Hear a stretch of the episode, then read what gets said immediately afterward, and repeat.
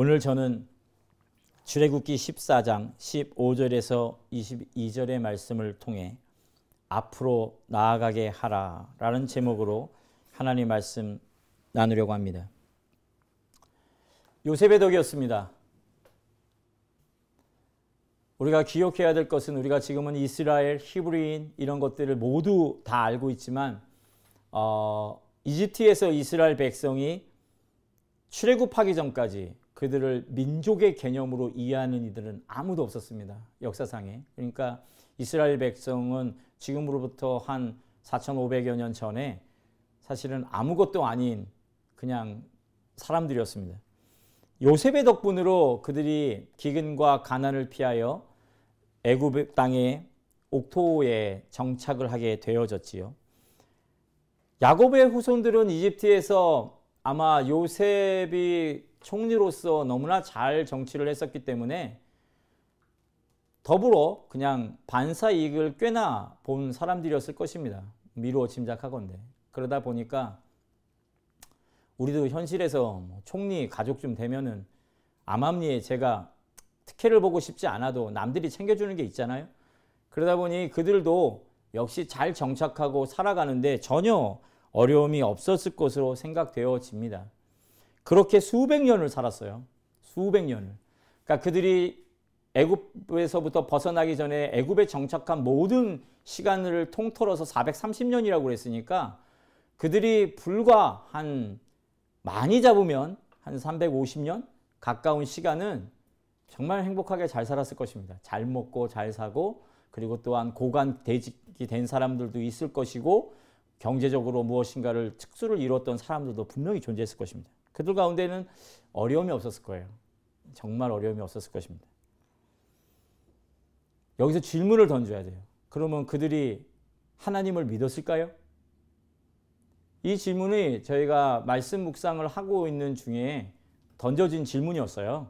어, 주중에 말씀 묵상과 기도 모임 중에 던져졌던 질문입니다. 그 근거 본문이 뭐였냐면 출애굽기 4장 29절에서 31절이었죠. 모세와 아론이 가서 이스라엘 자손의 모든 장로를 모으고 아론이 여호와께서 모세에게 이르신 모든 말씀을 전하고 그 백성 앞에서 이적을 행하니 백성이 믿으며 여호와께서 이스라엘 자손을 찾으시고 그들의 고난을 살피셨사 함을 듣고 머리 숙여 경배하였더라. 그러니까 이 믿음이 하나님을 향한 야외 하나님에 대한 믿음이었을까라는 질문을 진지하게 던졌을 때에 제가 단호하게 아니다라고 대답을 했었던 적이 있어요. 이 믿음은 어디에 근거되어 있냐면 바로 그 앞에 절이죠. 네. 여호와께서 모세에게 이르신 모든 말씀을 전하고 그 백성 앞에서 이적을 행하게 되어지니까 그때야 비로소 그들이 장로들이 어, 그 사실을 믿었다. 그러니까 하나님께서 실존하신다. 하나님이 우리의 하나님이시다라는 걸 믿은 게 아니라 하나님께서 아론과 모세를 보내신 것을 그 기적을 통하여 이제 받아들이게 되어진 것이죠. 이것으로 봤을 때에 이스라엘 백성들에게는 심각한 믿음에 뭔가 문제가 있었다라는 것을 알 수가 있습니다. 그러니까 그들이 참된 믿음과 하나님의 말씀에 충분한 게 적셔질 수 있는 상황이 사실은 우리가 역사의 미래에서 바라보게 되어지니까 그들이 왜 믿지 않았지? 라고 생각하는 것이지 실제로 얘기하면 하나님이 그들에게 계시된 적이 없어요. 이 성경을 잘 보면. 그래서 왜 우리가 구약 성경을 보면 아브라함과 이삭과 야곱의 하나님이라고 얘기하잖아요. 그들에게만 계시된 거예요. 그러니까 따지고 보면 노아 홍수 이래 하나님은 정말 특정한 어떤 한 사람에게만 계시되어졌지 많은 사람에게 널리 알려진 보편적 신이 아니었습니다. 당연히 그런 상황이었기 때문에 하나님을 믿는다라는 것은 너무 어려운 문제였을 거예요. 그렇기 때문에 그 당시 때 장로들을 탓할 수는 없을 겁니다. 다만 그들이 수백여 년 동안 자신들의 혈통을 통해서 그 장로가 세워지는 것 통해서 비밀스럽게 전달되어진 무엇인가가 있었겠죠. 그것이 뭐였냐면 아브라함과 이삭과 야곱의 하나님이라고 하는 고백이에요. 그러니까 여러분 그 고백이 왜 아브라함과 이삭과 야곱의 하나님이야 라고만 얘기하지 마시고 그게 정말 출애굽을 가능하게 했던 중요한 신앙 고백이었다는 걸 기억하셔야 됩니다. 그러니까 어때요? 야곱의 하나님에서 왜 그러면 목사님 끊었을까요? 그건 왜 그러냐 하면 야곱에게서 열두 지파가 나오거든요. 그리고 야곱의 이름이 우리 기억하시나요? 야복강 나루토에서 그의 이름을 하나님이 개명해 주시죠. 그것은 이스라엘. 그래서 이스라엘이라고 하는 것은 제가 히브리 원어로 설명드린 적이 있어요. 하나님을 꼭 붙들고 있는 자라는 의미도 그 안에 포함되어 있습니다. 자, 그 이스라엘이라고 하는 한 개인의 이름이 나라 이름이 되어져요. 그 사건이 바로 출애굽 사건입니다. 그렇기 때문에 출애굽 사건은 흩어져 있는 모래알 같았던 이스라엘 백성을 히브리인이라고 불러주는 민족을 만드는 역사였고 그들에게 나라가 만들어지는 역사였어요. 이 말은 무엇이냐면 하나님이 더 이상 개인에게 계시되지 않고 한 나라와 민족 가운데 자신을 드러내신 사건이라는 거예요. 이건 정말 엄청난 사건입니다. 이 출애굽 사건은. 그런데 그 출애굽 사건을 드러내시기 위해서 사전 무엇인가가 필요하셨다는 거예요. 그게 뭐였냐면 그들이 하나님을 찾아야 된다는 거죠. 여러분 이건 정말 중요한 문제입니다. 하나님을 필요로 하고 하나님이 우리의 구원자가 되시기를 원하지 않으면 하나님은 언제나 밭속에 숨겨진 보화처럼 계시는 것 같아요. 그것이 저는 가끔은 이해가 되지 않지만 때때로 하나님 말씀을 보면서 제가 제 마음을 다스리는 것은 하나님은 너무나도 우리를 사랑하셔서 자유의지를 주셨기 때문에 그래서 그 자신의 선택으로 죄의 길이 아니고 사망의 길이 아닌 생명과 하나님의 길을 선택하시는 것을 하나님은 너무나 원하시기 때문에 우리에게 늘 인내하시며 기다리신다라는 생각이 들어요. 그렇게 수백 년을 기다리신 거예요. 그런데 어떻게 되어졌죠? 수백 년 동안 잘 먹고 잘 살고 아무 문제 없이 가문들을 이뤄가게 되니까 어떤 문제가 생겼냐면 익숙해진 거예요. 우리가 차지할 땅은 가나안 땅인데 이 땅에서 비옥한 것을 먹고 여러 가지 뭐 오시리스의 기적이라는 것들을 보고 나일강의 기적이라는 걸 보면서 풍요와 번영과 선진 문명을 경험하게 되니까 그 당시 때 이집트는 세계를 제패했던 왕국이었습니다. 그러니까 지금으로 치면 미국과 같은 거였거든요. 그러니까 엄청난 부와 번영, 최첨단의 모든 것들이 다 갇혀 있는 곳에서 그들이 익숙해졌던 거죠. 그런데 이 모든 것들의 반전이 일어납니다. 그 반전이 뭐였죠? 아, 우리 성경의 출애굽기 보면 한마디로 그 참 역사가가 대단하다는 생각이 드는데요. 한마디로 그 반전을 표현하는 단어가 나와요. 뭐죠? 요셉을 알지 못하는 왕이 일어나니. 그러면 역사적으로 봤을 때는 그 당시 때가 이제 람세스라고 얘기하는 왕조, 이집트의 왕조가 혁명을 통해 바뀐 시대였고요. 또 하나님의 표현을 빌자면 요셉을 전혀 알지 못하는 왕이 등장, 역사 속에 등장을 한 겁니다. 여러분 이거를 굉장히 드라마틱하게 이해하셔야 돼요. 하나님은 지금 존재하지 않는 분이시고요. 숨겨져 있고요. 역사의 현장에 누가 등장을 했냐 하면 살아있는 새로운 권력이 등장을 한 겁니다. 람세스라고 불리는 뭐 이집트 역사에서 대단한 인물이죠. 그 람세스가 등장을 했습니다. 그가 등장을 하게 되어지자 세상의 규칙이 바뀐 거예요. 세상의 룰이 바뀝니다. 그 룰이 바뀌어지게 되어져서 이스라엘 백성이 그전에는 익숙했던 자유인의 신분이 이제 어떻게 바뀌죠? 노예로 전락해버려요. 여러분 기억하십시오. 익숙함이 지속되어지면 사람은 그 익숙함에서 무엇을 하기 시작하냐면 전통을 만듭니다. 그리고 그 전통이 만들어지면 무엇이 생기냐면 교육이 생겨요. 그 교육이 만들어지면 뭐가 되냐면 문화라는 게 만들어집니다. 그것이 불과 한 세대 정도면 다 만들어져요. 그런데 300여 년이라는 시간 동안 이집트에서 살았던 이스라엘 백성들은 정말 이민자로서의 삶으로 충분히 젖어버린 거예요. 언어도 생각도 문화도 그리고 거기에 덧입혀 종교까지도 그들에게 꽉 어떤 틀을 만들어 주고 있었습니다. 그것이 그들이 가지고 있었던 룰이었어요. 이 룰이 산산이 부서져서 왕이 바뀝니다. 그러자 그들이 깨닫게 된 거예요. 왕이 바뀌자 모든 게 바뀝니다. 그들의 익숙했던 모든 문화와 종교와 생각들, 가치들이 모두 새로운 왕에 의해 구분되어지기 시작했어요. 그리고 자신들은 노예가 되었습니다. 그러자 그들이 어떻게 했냐고요? 하나님 앞에 울부짖기 시작했어요. 그들이 존재하지도 않는 하나님을 찾기 시작합니다. 모르는 하나님. 그러면서 기억을 더듬면서 뭘 기억했을까요? 아브라함과 이삭과 그 야곱의 하나님. 우리 조상의 하나님. 그 조상의 하나님이라고 하는 그 전설의 속에 있었던 그분을 떠올리기 시작한 거예요. 출애굽기 2장을 보면 이제 대반전이 이루어지는 한 본문이 등장합니다. 출애굽기 2장 23절과 25절을 한번 찾아보시죠. 거기 본문에 보면 이렇게 되어져 있어요. 출애굽기 2장 23절에서 25절입니다. 여러 해 후에 애굽 왕은 죽었고 이스라엘 자손은 고된 노동으로 말미암아 탄식하며 부르짖으니 그 고된 노동으로 말미암아 부르짖는 소리가 하나님께 상달된지라 하나님이 그들의 고통 소리를 들으시고 하나님이 아브라함과 이삭과 야곱에게 세운 그의 언약을 기억하사 하나님이 이스라엘 자손을 돌보셨고 하나님이 그들을 기억하셨더라. 아멘. 이 말씀에는 심각한 번역상의 오류가 있어요. 그래서 이 본문은 저에게는 굉장히 바더되어지는 본문이에요. 왜냐하면 여러분 이 본문을 한번 볼까요? 하나님께서 아브라함에게 약속을 하셨어요. 창세기 12장에 보면은 그의 백성들이 바다의 모래처럼 그 하늘에 있는 별들처럼 많아질 것이다라고 얘기를 해 주셨거든요. 그 하나님이 지금 본문 보면 어떻게 되어져 있어요? 건망증이 있으셨던 거예요. 그러니까 기억하셨다잖아요. 그러니까 부르짖어야 기억하신다고 얘기하시면은 이건 하나님의 속성과 본질에 너무나 모순이 있는 표현이에요. 근데 이것을 덧붙이는 게 뭐냐면 25절이죠. 기억하신 것도 화나 죽겠는데 그때서야 돌보신 거예요. 그러면 그 300 몇십 년 동안 뭐 하시냐면 방치해 두셨다는 뜻이거든요. 그러니까 이거는 굉장히 번역하신 분이 약간 이신론자 아닌가라고 생각될 정도로 이 번역은 깔끔하게 번역이 안 됐습니다. 25절에 사용되어져 있는 본문은 제가 그래서 원문을 좀 찾아봤는데요. 어, 이거하고는 전혀 뉘앙스가 달라요. 그러니까 다른 단어가 써졌어요. 히브리어에서 돌보다라고 하는 take care라고 하는 단어는 파카드라고 하는 동사를 써요.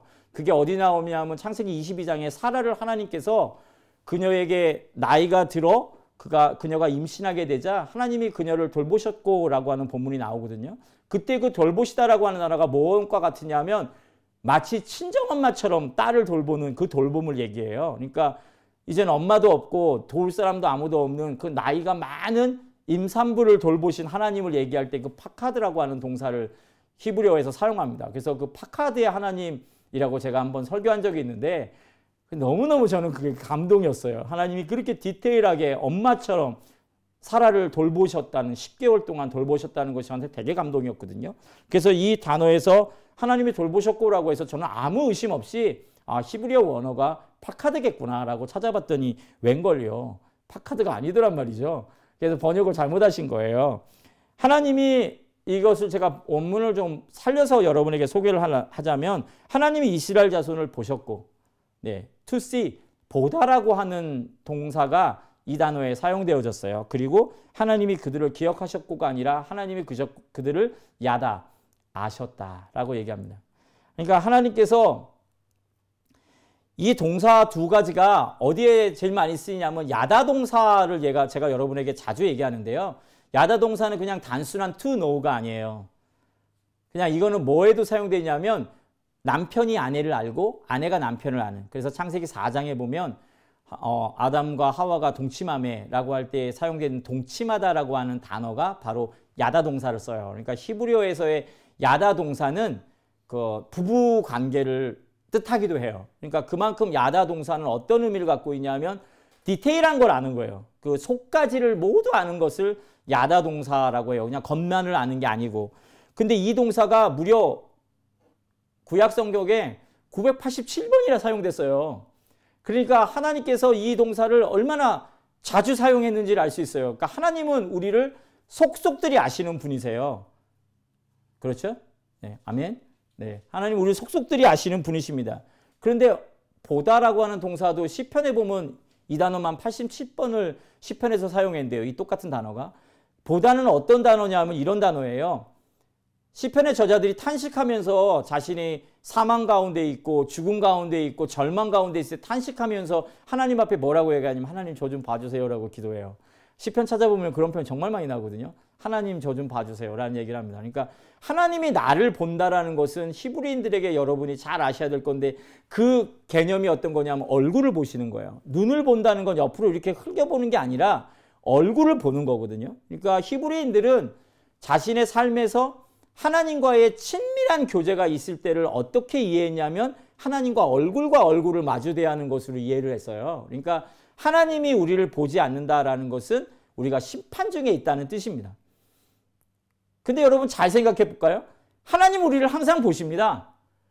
그런데 시편을 잘 보면 기억하시겠지만 어떻게 해야 하나님이 우리를 안 보는 것처럼 여겨지냐면 내가 하나님을 안 보면 하나님이 나를 안 보는 것으로 여겨져요. 제가 이렇게 등을 돌리고 있으면 하나님은 저를 못 보는 겁니다.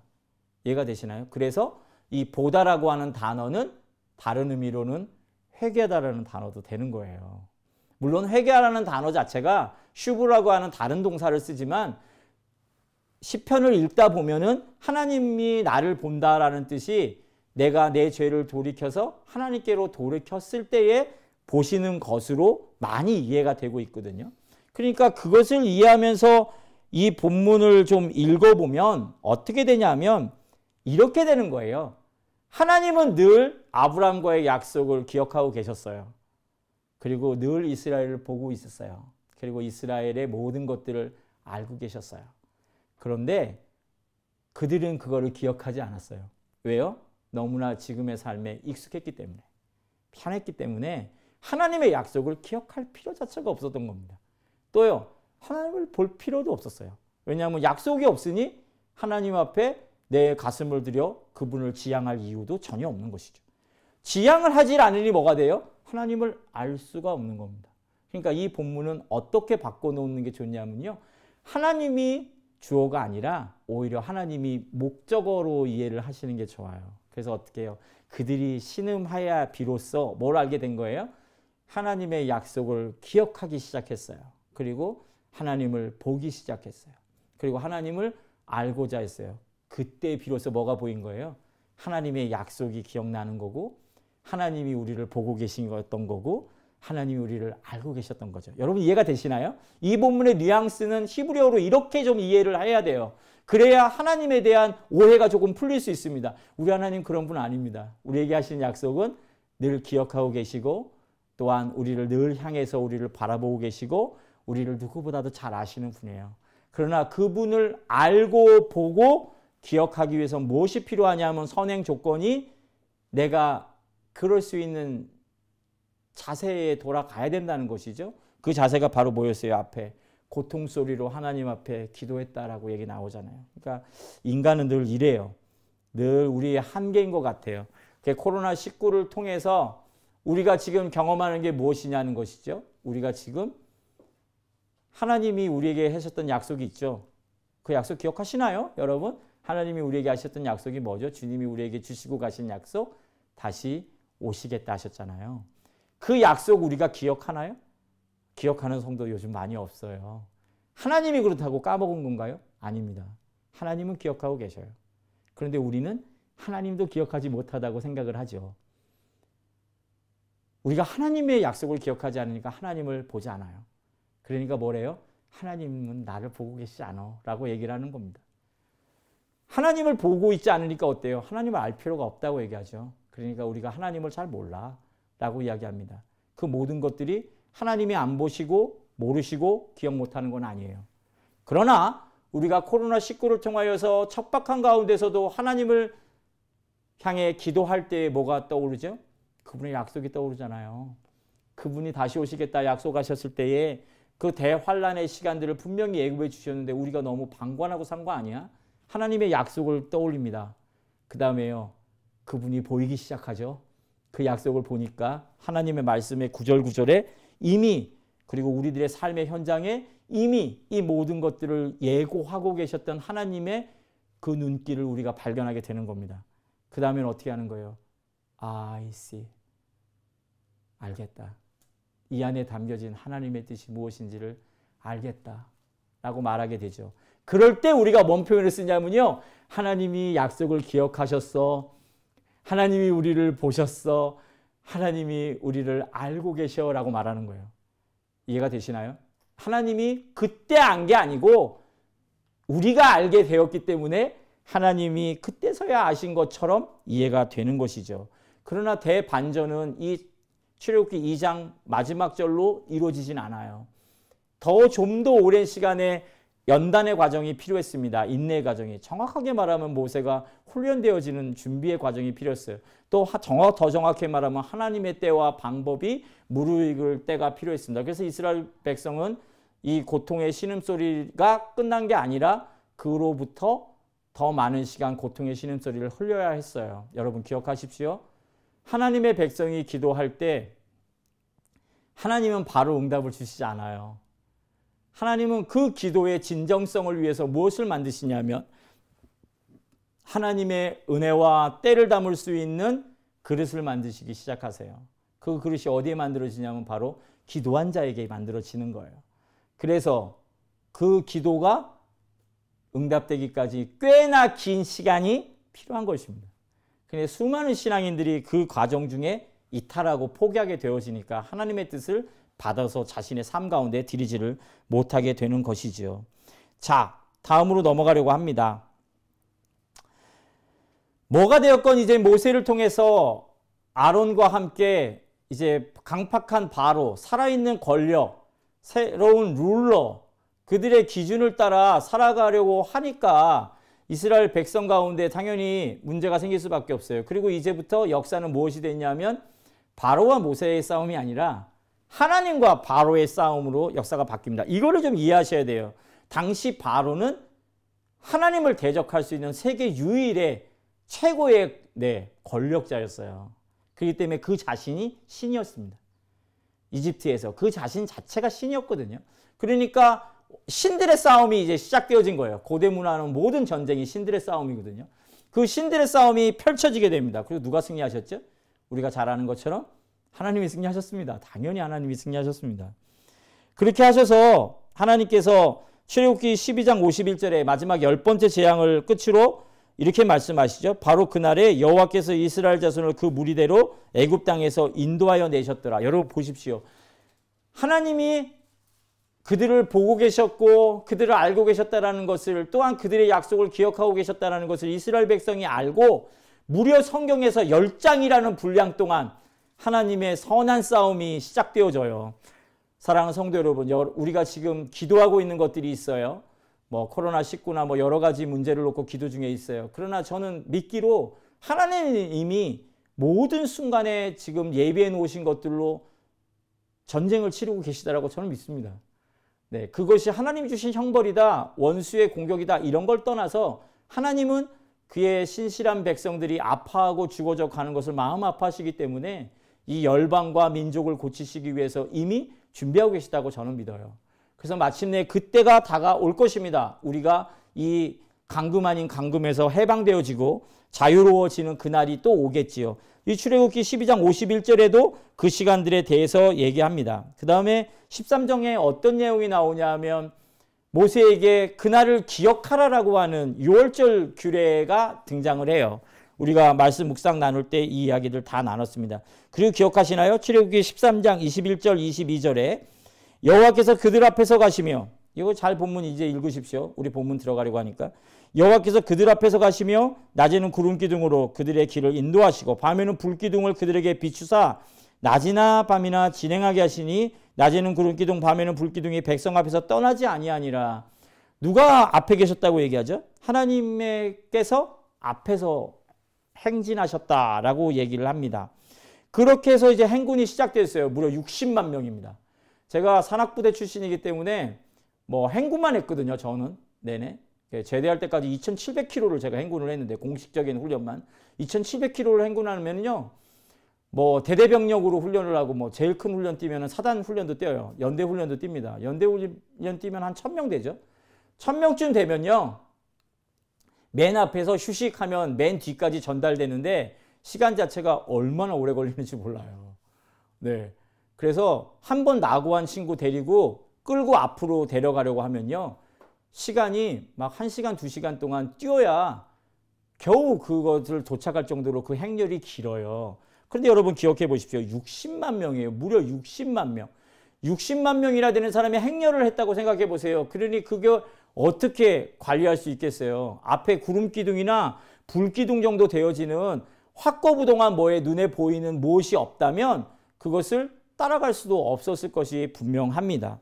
그 행로를 하나님이 만드셨죠. 그리고 14장에 가서 어떻게 되어지냐면요.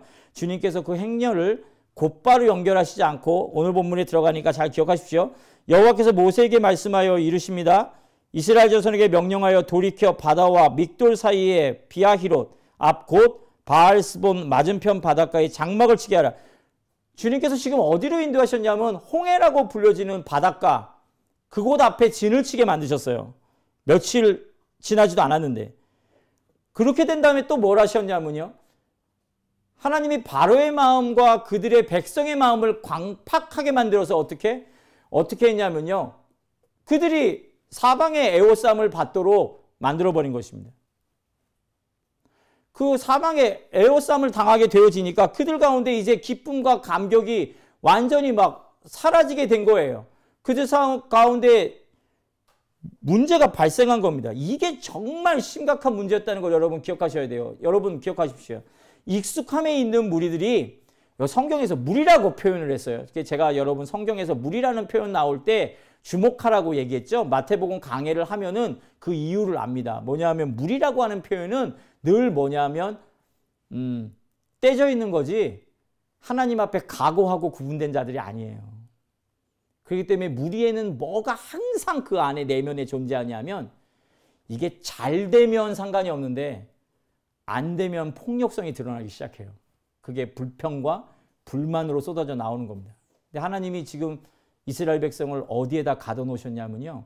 사실은 이 불평과 불만을 짜내도록 하는 상황에 몰아놓으신 거예요. 앞에는 홍해, 그 뒤는 말씀은 바로를 가르쳐서 그들이 여호와인 줄 알게 하겠다라고 했지만 실질적 훈련 대상자는 지금 누가 되었냐면 출애굽한 이스라엘 백성이 되어버렸어요. 그들이 그곳에 갇힙니다. 그러자 출애굽기 14장 10절에서 12절 보면 뭐라고 얘기하죠? 이거는 우리가 본문을 찾아서 한번 읽을게요. 출애굽기 14장 10절에서 12절입니다. 바로가 가까이 올 때 이스라엘 자손이 눈을 들어본즉 애굽 사람들이 자기들을 뒤에 이른지라 이스라엘 자손이 심히 두려워하여 여호와께 부르짖고 그들이 또 모세에게 이르되 애굽에 매장지가 없어서 당신이 우리를 이끌어내어 이 광야에서 죽게 하느냐 어찌하여 당신이 우리를 애굽에서 이끌어내어 우리에게 이같이 하느냐 우리가 애굽에서 당신에게 이른 말이 이것이 아니냐 이르기를 우리를 내버려 두라. 우리가 애굽 사람을 섬길 것이라 하지 아니하더냐? 애굽 사람을 섬기는 것이 광야에서 죽는 것보다 낫겠노라. 자 보세요. 위기가 딱 닥치니까 어때요? 본성이 들어오는 거예요. 본성이. 그 본성의 메시지를 보시죠. 여기에는 하나님이 그동안 하셨던 열 가지 재앙을 통해 비춰진 하나님이 없어요. 이 안에는 그들을 위해 분투했던 자신들의 지도자에 대한 존경도 없어요. 무리가 가지고 있는 폭력성이에요. 수많은 교회들이 누군가 물어보잖아요. 목사님 왜 교회들마다 그렇게 맨날 싸움해요? 제가 정말 창피하지만 믿지 않는 사람을 만나서 대화를 하는 첫 번째 그의 대화의 질문이 뭐냐면 교회는 왜 그렇게 싸움만 해요? 라는 질문이에요. 이게 정말 창피해요, 제가. 근데 왜 그런 줄 아세요? 그 해답이 여기 있는 거예요. 그리스도인이 아니라 무리이기 때문에 그래요. 무리이기 때문에. 그냥 하나님이 해주신 베네핏을 따라서 그냥 하나님 믿으면 복 받는다니까 잘 된다니까 라고 따라온 무리라서 그래요. 근데 거기에서 뭐가 이루어져야 돼요? 자기를 부정하고. 그 자기를 부정하는 게 어디 이제 이루어지냐고요? 내 목숨이 간당간당할 때 내가 위기에 직면할 때 그 사람의 품격이 나오는 거예요. 무리인지 제자인지. 제자는 어때요? 그때 자기를 부정해요. 그래서요. 내 목소리, 내 생각, 내 마음의 판단 모두 내려놔요. 그리고 뭘 드러내요? 그리스도 예수의 뜻이 무엇인지를 드러내기 위해 자신의 시선을 옮기죠. 그게 제자예요. 그렇기 때문에 그것이 무리들 가운데 불평 불만이 되는 거예요. 무리들은 그거 보면 뭐라고 그래요? 너 잘났다. 너나 너만 너만 예수 믿냐? 이렇게 되는 거거든요. 그러니 당연히 고난이 주어질 수밖에 없는 것입니다. 바른 말에다가 그러니까 어때요? 교회가 쪼개질 때 누가 또 문제가 되냐면요. 가장 열심히 했던 믿음의 사람이 상처 입게 돼 있어요. 그 구조가 왜 그렇게 되냐고요? 역사 일에 늘 그래 왔어요. 그렇기 때문에 여러분 교회로 인해서 상처받았다, 힘들다 그러면 어떤 뜻이냐면 당신 참 열심히 했다라는 훈장이라고 이해하시면 됩니다. 그냥 그렇게 받아들이시면 깔끔해지는 거예요. 자, 오늘 본문에 어떻게 됐죠? 익숙함에서 나온 이들이었기 때문에 결국에는 불편해지자 불평을 막 쏟아내기 시작합니다. 이때부터 이제 우리 본문을 짧게 나누죠. 오늘 본문은 짧게 나누면 됩니다. 간증을 하고 시작을 해야 되겠죠. 이 상황이 딱 제 상황이었어요. 코로나19가 터졌을 때 제가 회사가 클로징 한다고 그러고 집에 잠깐 돌아가라고 할 때 돌아올 때 제가 막 집사람한테 나 휴가다 그러면서 만세 부르면서 왔어요. 제가 참 그렇게 현실 감각이 없습니다. 먹고 사는 것보다는 아 주의 일에 좀 힘쓸 수 있겠다. 말씀을 읽을 수 있겠다. 그게 너무 좋았었어요. 그런데 며칠이 지나자 자택 대피령이 내려지고 그리고 저희가 예배를 드리기 위해 모일 수 없다 되어지니까 제가 그때 좀 가슴이 철렁 내려앉았어요. 먹고 살지 못하는 문제, 가난한 문제, 그거는 목회자로 살아가면서 당연히 각오했던 부분이고 온 가족이 훈련됐던 부분이나 사실 그것이 두렵지 않다면 거짓말이지만 뭐 그렇게 크게 영향을 미치진 않았어요. 근데 제가 정말 낙심하고 좌절했던 건 뭐였냐면 우리 교회가 이제 어, 새가족 교육을 마치고 또 4시간의 마중물 교육을 하면서 큐티 교육은 이제 시작이거든요. 이제 교육하고 그래서 이제 목양 중심적 교회, 모임이 있는 교회, 기도하는 교회, 말씀을 나눌 수 있는 교회로 나아갈 수 있겠다라는 생각을 제가 좀 하고 있을 때에 주중 모임 한 번 하자마자 그 일이 벌어진 거예요. 그래서 제가 정말 하나님 앞에 기도했어요. 왜 나한테 이러시냐고. 저한테 너무 잔인한 거 아닙니까? 우리 교회가 죄송합니다. 목회자의 생각이니까 이해하시고 들으십시오. 우리 교회가 45년이라는 긴 역사를 가지고 있었지만 우리 교회는 참 결속력이 약한 교회예요. 그렇기 때문에 하나님의 말씀을 중심해서 결속력을 코어를 만들고 울타리를 만드는 작업을 하고 있는 중에 이 사태가 벌어진 거라 너무너무 제가 정말 낙심했었어요. 근데 오늘 본문의 말씀이 딱 제게도 적용되는 말씀이었어요. 모세도 모세가 제가 모세한테 어떻게 비교하겠습니까? 그러나 용서하고 들으십시오. 모세도 이 상황에서 너무너무 마음이 허물어졌을 거예요. 여러분 60만 명이 한마디만 모세 나쁜 놈이라고 얘기해도요. 그 소리는요. 거대한 함성이에요. 우리 말 한마디에 상처받았다 얘기하잖아요. 60만 마디가 모세의 가슴에 처박혔다 생각해 보세요. 모세가 아마 말은 너희는 가만히 있어 라고 얘기해줘. 가만히 있으라고 얘기할 수밖에 없어요. 왜냐하면 60만 명이 움직이면 그거 진짜 아비규환 되는 거거든요. 너희는 가만히 있어. 하나님이 하나님 되심을 봐라 라고 얘기하지만 속은 그렇지 않았나 봐요.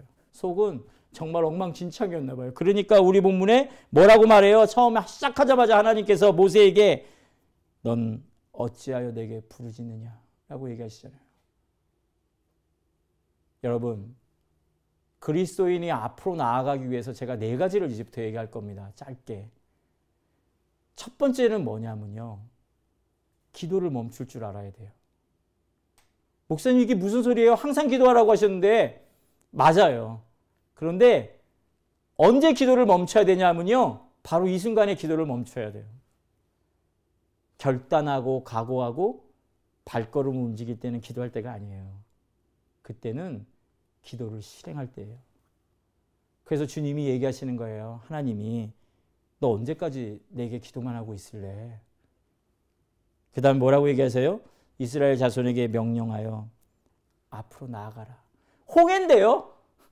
거기 홍해예요. 그냥 거기 바다였다고요. 그런데 지금 뭐라고 얘기하시냐면 그 바다로 나아가라고 얘기하셨어요. 망망한 바다로. 사랑하는 성도 여러분. 제가 어쩌면은 무리를 했을지 몰라요. 여러분의 형편도 있고 상황도 있는데 목사라는 사람이 제가 원래는 다 조율하면서 하는데 명령하다시피 말씀 묵상 본문 퍽 던져주고 아무 사전 예고도 없이 협의도 없이 읽으세요.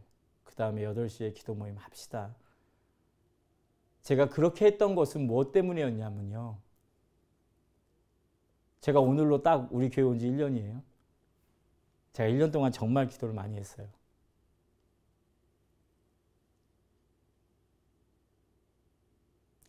하나님의 말씀이 묵상되는 교회가 되게 해달라고 기도했었어요.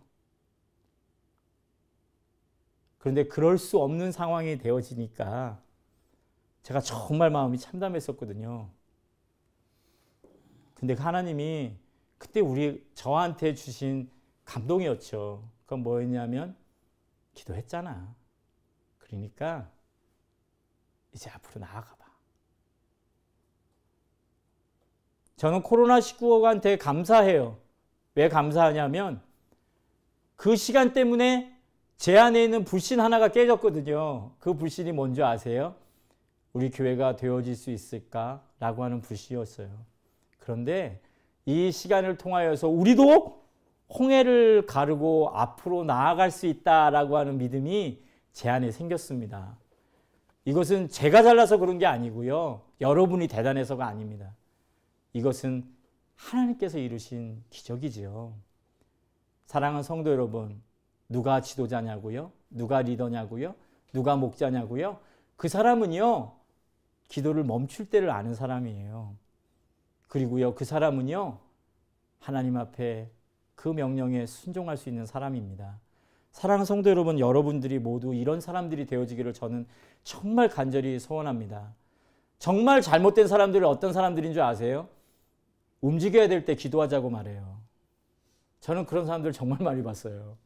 움직이고 앞으로 나아가야 될 때에 발목을 붙잡는 것이 기도라는 제목이에요. 여러분 그렇지 않아요. 정말 앞으로 나아갈 때는요. 기도를 멈춰야 돼요.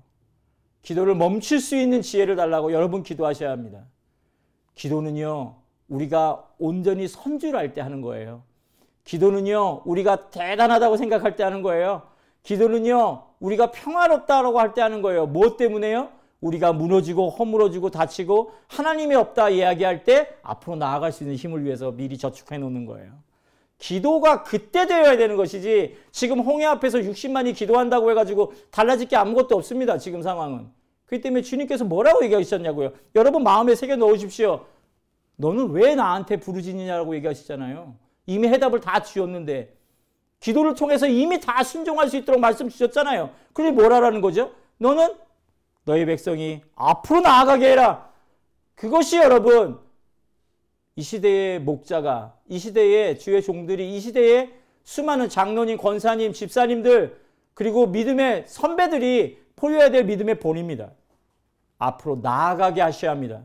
앞으로 전진하게 하셔야 합니다. 그것을 위해서 여지껏 기도하신 거예요. 평생을 통해.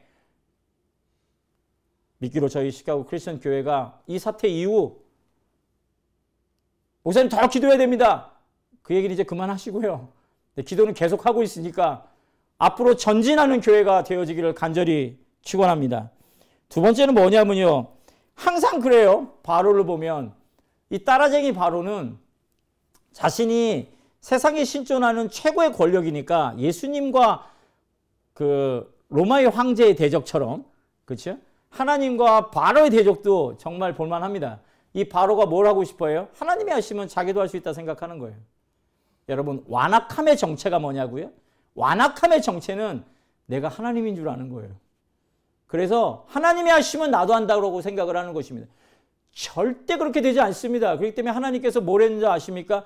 그 당시에 최고의 권력과 힘과 무력을 홍해 앞에다가 딱 펼쳐 놓으신 거예요. 여러분 이거 어마어마한 겁니다. 토마호크부터 시작해가지고 스텔스기에 뭐 이런 최고의 병력들을 한 나라 앞에 딱 갖다 놓은 거예요. 그리고 그들 뒤는 홍해가 있습니다.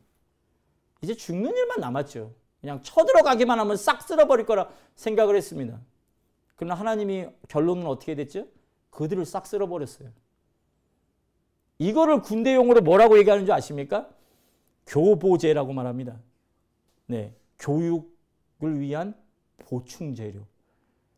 무엇을 가르치고 싶었죠? 하나님의 하나님 되심을 누구에게 이스라엘 백성에게 알려주고 싶어서 누굴 쓰셨어요? 바로를 쓰셨어요. 이 시대에 수많은 신앙인들 중에 교보제가 어마어마하게 많아요. 우리 주변에도 넘쳐나요. 교보제가. 그들이 누고 있는 부, 그들이 누고 있는 평화, 그들이 누리고 있는 안정, 자녀의 장성함, 그 모든 것들이 때때로 부럽죠. 그러나 예수 없으면 아무 소용없는 거예요. 여러분 그것이 우리 가운데 믿음의 고백이 되어져야 돼요. 내 자녀가 아무런 볼품이 없어도 예수 그리스도를 믿는 신실한 자라면 여러분 거기에 생명이 있는 것입니다. 우리 교회였으면 아멘하고 크게 나왔을 텐데 그죠? 우리는 무엇을 바라보고 사냐는 거예요. 바로처럼 모든 것을 다 가졌지만 하나님이 없는 이는요. 마치 자기가 하나님인 것처럼 착각하고 살아갈 수밖에 없어요. 앞으로 나아가려면 무엇이 필요하다고요? 교보되는 교보제는 되지 말아야 합니다. 하나님이 우리의 구원자가 되셔야 되죠. 우리가 하나님에게 구원받은 증인이 되어야죠. 다른 누군가를 하나님을 알게 하는 교보제로 사용되면 너무나 우리 비참한 사람 되지 않겠어요? 그 핵심이 뭐냐고요? 완악함이에요. 완악함.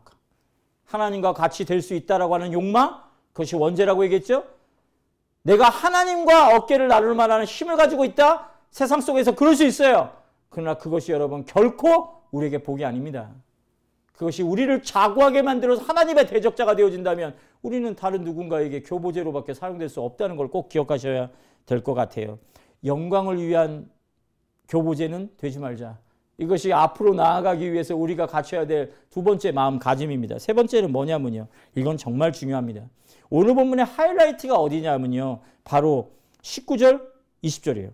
이스라엘 진압해 가던 하나님의 사자가 그들의 뒤로 옮겨가며 구름 기둥도 앞에서 그 뒤로 옮겨 애굽진과 이스라엘 진 사이에 이르러서니 저쪽에는 구름과 흑암이 있고 이쪽에는 밤이 밝음으로 밤새도록 저쪽이 이쪽에 가까이 못했더라.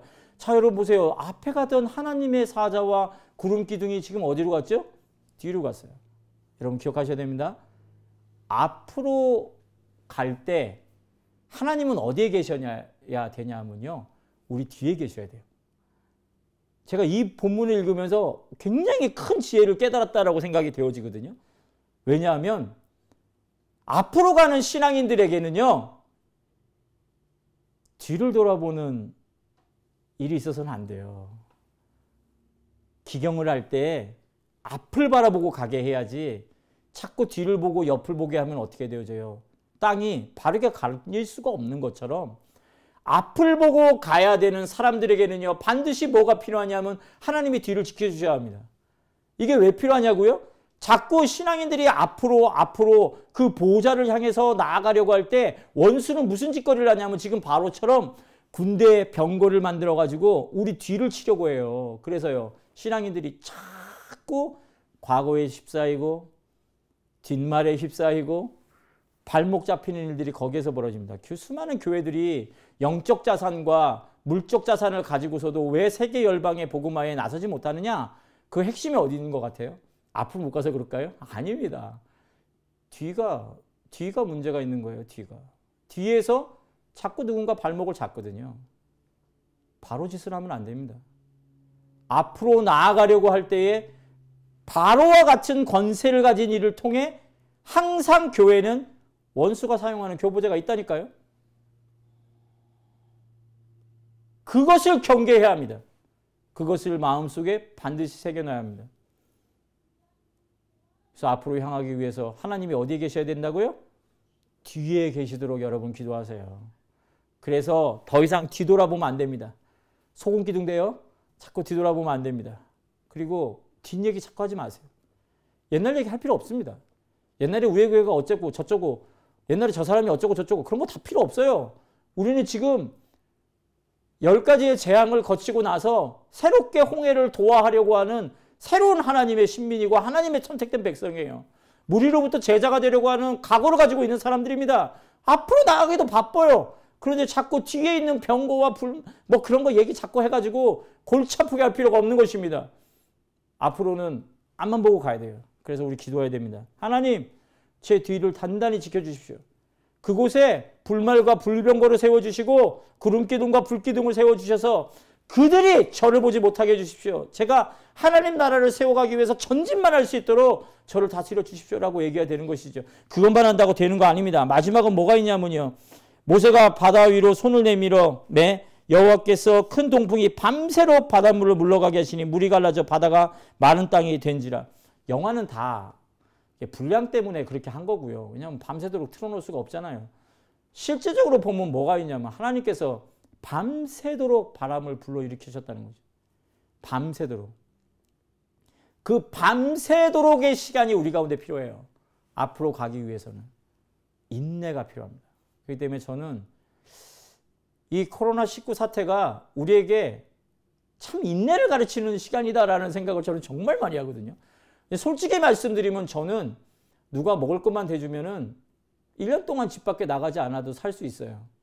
네, 실제로 그렇게도 살아봤고, 실제로 제가 뭐 여러 공황장애나 이런 거를 앓으면서 실제로 뭐 현관문을 못 잡는 그런 굉장한 큰 공포를 가졌던 시간도 제가 있었기 때문에 저는 뭐 밖에 나가지 않는 거는 뭐 별로 상관이 없어요. 왜냐하면 이미 그런 것에 대한 굉장히 훈련이 돼 있다고 생각을 합니다. 저희 가족이 다. 근데 이 시대의 신앙이들 보니까요. 정말 이 훈련이 안 돼 있어요. 자기의 홈이라고 부르는 곳에서 하나님을 예배하고 찬양하고 그 시간을 평화를 누리며 가족들과 함께 그 시간을 누리는 것들을 잘 못해요. 이 시대의 수많은 사람들이. 무엇이 문제일까요? 기다리지를 못해요. 이 시대 사람들이. 빨리빨리를 너무 좋아해서. 빨리빨리. 안 달리, 안 달리. 라피도, 라피도 뭐 그러더라고요. 빨리빨리를 너무 좋아해가지고. 그래서 기다릴 줄을 잘 몰라요. 근데 여러분, 하나님의 일을, 일이 이루어지는 건요. 기다림 없이는 안 돼요. 그렇기 때문에 앞으로 나아간다라는 얘기는 뭔 얘기냐면요. 뒤도 이제 갇혔어요. 홍해가 사방을 쌌어요. 갈 곳은 앞밖에 없어요. 우리는 여러분 그런 사람이 외통수에 걸린 사람들이에요. 예수 그리스도를 믿는 사람은. 우리는 좌우도 막혔고 뒤도 막혔어요. 하나님에 의해서. 앞으로밖에 못 가요. 앞으로 가다 보면 어때요? 기다림이 필수인 겁니다. 때문에 신앙은 뭐냐라고 누군가 물어보면 신앙은 기다리는 거예요. 언제까지 목사님 기다려야 돼요? 주님 다시 오실 때까지. going 하는 거예요. 끊임없이 그 자리를 준수하고 지켜내는 것입니다. 사랑하는 성도 여러분, 우리는 참 험악하고 힘든 시간을 살아가고 있어요. 그러나 반드시 이 죽음의 그늘같이 보여졌던 이 코로나19라고 불려지는 이 바다도 하나님의 은혜 안에서 갈라지게 될 것입니다. 그리고 우리가 그것을 통과하는 날이 올 거예요. 네 가지를 기억합시다. 첫째는요, 기도를 멈출 때를 아셔야 돼요. 두 번째는요, 교보제가 되면 안 됩니다. 세 번째는요, 뒤에 서 시는 하나님에 대해서 우리 충분히 묵상하며 간구해야 됩니다. 네 번째는요, 밤새도록 인내할 수 있는 인내를 달라고 기도하셔야 합니다. 모쪼록 시카고 크리스천 교회가 앞으로 전진하기 위하여 이 출애굽 사건을 통하여 하나님이 보내주셨던 이 네 가지의 가르침이 우리의 삶 속에 적용되어지기를 간절히 축원합니다. 잠시 기도하시겠습니다.